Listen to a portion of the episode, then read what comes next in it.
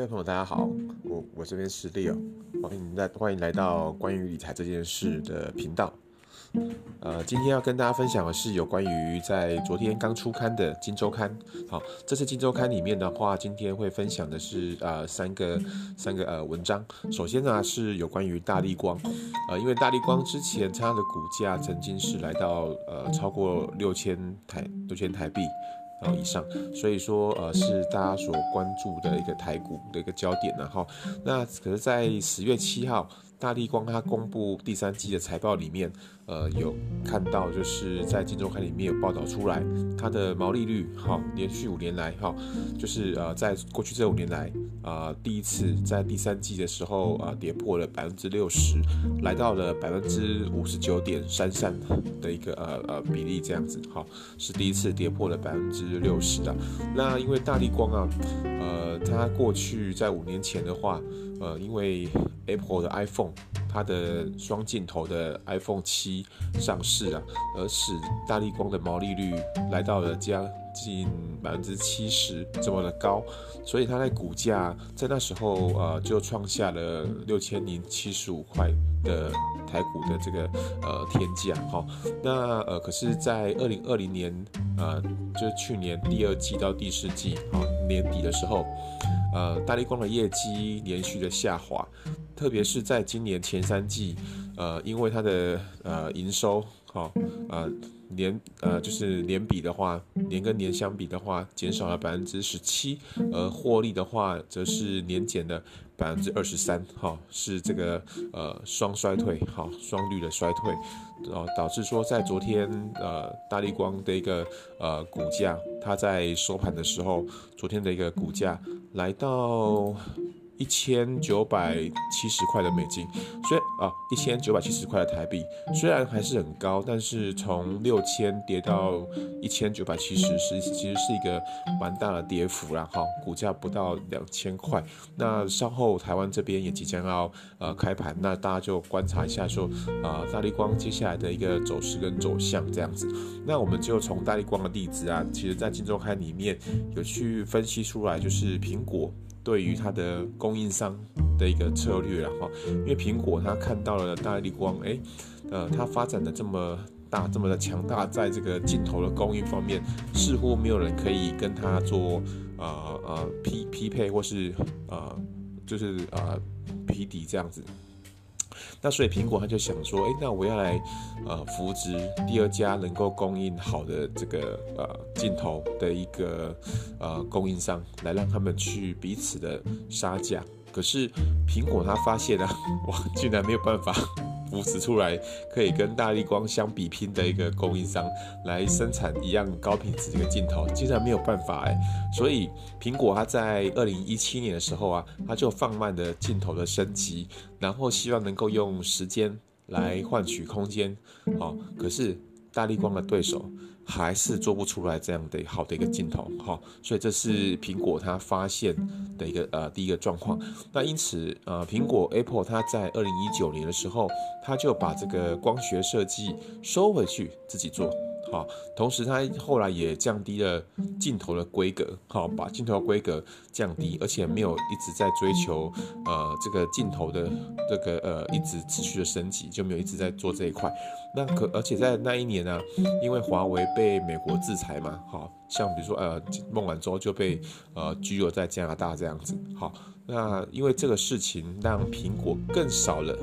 提升。这个镜头的一个压力哦，更不急着去去提升镜头，好，而这些事件呢、啊，这样子下来的话啊，好，呃，其实就凸显了大力光的一个呃困境了哈。首先呢，呃，因为客户他会因为不同的动机，好，像比如说苹果会因为不同的动机，不管是内在或外在的，好，然后就会去放缓对于高阶镜头升级的这个需求，好，使得这个过去呃苹果。哦，应该使得过去大力光因为苹果而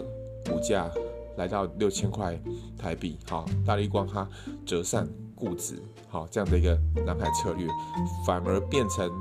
风险集中，让自己陷于困境之中，哦，所以这是大立光的第一个困境啊，好，而再来就是因为大立光它单压这个手机，好，因为他那时候有就是也有这个股东啊，还是媒体就问这个呃，当就是现在的大立光的一个这个呃总经理，好林林恩平嘛，哈，那呃他就问说，为什么你去布局汽车的这个呃产业呢？好，那时候他有提出一些他的一个看法，他觉得说他们就专注在手机就好了，市场的部分的话，呃那个汽车的部分的话，他们就放掉，好，他们就专他希望在手机做到最好这样子，好。可是这样子，到从那时候到现在，其实大家也看到，呃，汽车产业哈，其实那个汽车的市场哈，比如说这个电动车方面的这个发展，其实汽车产业是蓬勃的发展啊，导致说现在大力光如果说他要从手机市场专专注集中在手机市场，转而要去进攻汽车市场的话，好，反而会面对大陆那大陆那边。呃，有一个舜宇光学，它布局这个汽车市场已经很久了啊、所以大立光要面对舜宇光学这个强敌哈，所以这是目前呃大立光碰到的第二个困境。而从大立光的例子来看的话，东海大学的王凯立教授他就认为说，其实这个就恰恰说明了企业啊，它即便有优势，好、但是掌握自己的优势之外，更要掌握。行业以及它的呃供应供应链的趋势，好，这个反而是更重要的。好，而在大力光这边，接下来就是要请我们大家观察的是，因为苹果下一代 iPhone，好，它的呃前镜头升级计划里面呢，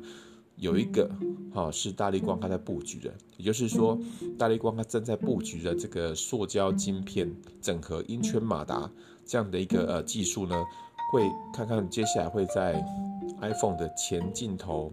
升级计划里面能够占到多大的一个角色跟比重。好，那这个也许是大力光它的一个转机的的所在。这样子，好，这是第一个话题，呃，第一个文章分享。那再来我们看一下德呃德国，它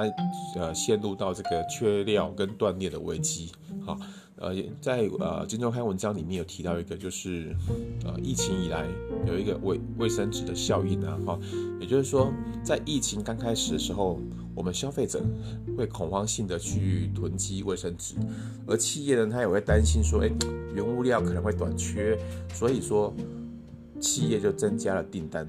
好，订单量下多一点点，同时企业也开始会去囤货。导致说原本预期的这个呃原物料短缺的问题反而更严重、更恶化。好，再来就是也有很多企业它的订单啊，哦，比如我是生产生产生产商生产口罩出去的话，我的订单很多，但是啊，我因为我的这个呃货货物的部分，也许是因为供应链啊呃断链，好，导致说我没办法出货。这个的话，其实呃也让企业对于这个问题无可奈何了。哈，好，那我们举自行车、好脚踏车为例好了，因为马来西亚它在自行车产业里面呢、它是呃负责或是专长在生产脚踏车的齿轮还有避震器，好，很有很多零件工厂在马来西亚。那大家也知道在，在呃过去几个月，哦前几个月。马来西亚的疫情非常的严重，那他们也封城封了很久。好，那马来西亚因为疫情呢，关闭了零件工厂。好，呃，再来中国，它的码头工人因为码头工人确诊嘛，所以说码头工码头码头那边就呃停摆瘫痪，而关闭了港口。好，这个就影响了货运交通，然后。马来西亚跟中国这两个因素的话，就造成了自行车零件它的供给链断裂掉了。好，可是这是在供给哦。那需求部分呢？在德国，因为疫情的关系，好，所以很多民众他们就改去改成去骑脚踏车去呃工作、采买、生活，好，自行车代步，好，那。有过去德国一旦是放假的时候，大家都是出国去玩。那在疫情期间，德国民众也不出国了，改成在国内骑车度假，好，而这些呢，就造成了自行车的需求增加。好，那我们来看看哦，马来西亚跟中国的事件，好的这个情况，造成自行车的供给中断或是减少，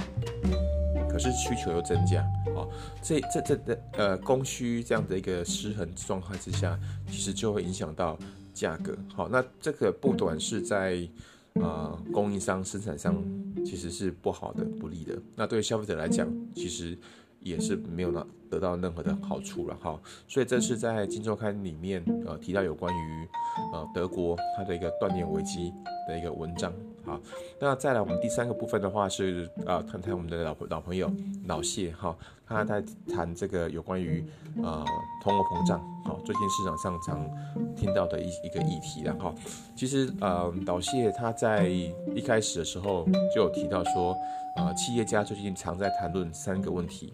分别是通货膨胀，还有航运的价格，另外就是供应链，好，而在呃。今天的节目里面特别跟大家提到的是有关于通膨、通货膨胀，因为呃，美国它八月份的生产者物价指数 PPI 好来到百分之八点三，而消费者物价指数呢 CPI 来到百分之五点三，好，如果把 PPI 减 CPI 的话，相减这个差值就是百分之三，好，而这个差值呢，就是在文章里面所提到的一个剪刀差，好，就是指呃 PPI 减掉 CPI 的一个差值，好，那美国是它的差值是百分之三，而在中国部分呢，中国八月份的 PPI 是百分之九点五，好，而在消费者物价指数 CPI 的部分的话，则是百分之零点八。那如果把呃中国这边的一个相减完的差值算出来的话，中国的剪刀差就是百分之八点七。所以中国的剪刀差是八点七 percent，而美国是百分之三。好，所以中国大于美国。那在文章里面有提到说，诶，这个差值呃代表什么意思呢？好，差值如果越大的话，表示生产者他不容易将成本啊转嫁给消费者，哈就没办法把这个生产的成本转嫁给消费者。其实这个对于生产商来讲，其实是非常不利的，有可能会导致呃生产商、生产者这边也许会呃营运困难啊，甚至说破产。所以说，在中国这边的话，中国的生产商他的呃营运的压力其实是越来越大的。好好，那在老谢这边，好，我们就跟大家点到这样的一个重点。因此，今天的话，呃，是分享的三个文章，分别是有关于第一个大立光，好，它的一个呃营运的困境跟转机；第二部分的话，则是德国目前的一个呃断链的危机；第三个则是老谢他所谈到有关于通货膨胀，好，对于。呃，中国这边生产商的一个呃影响，哈，好，那以上是今天的一个节目，那我们就下次见喽。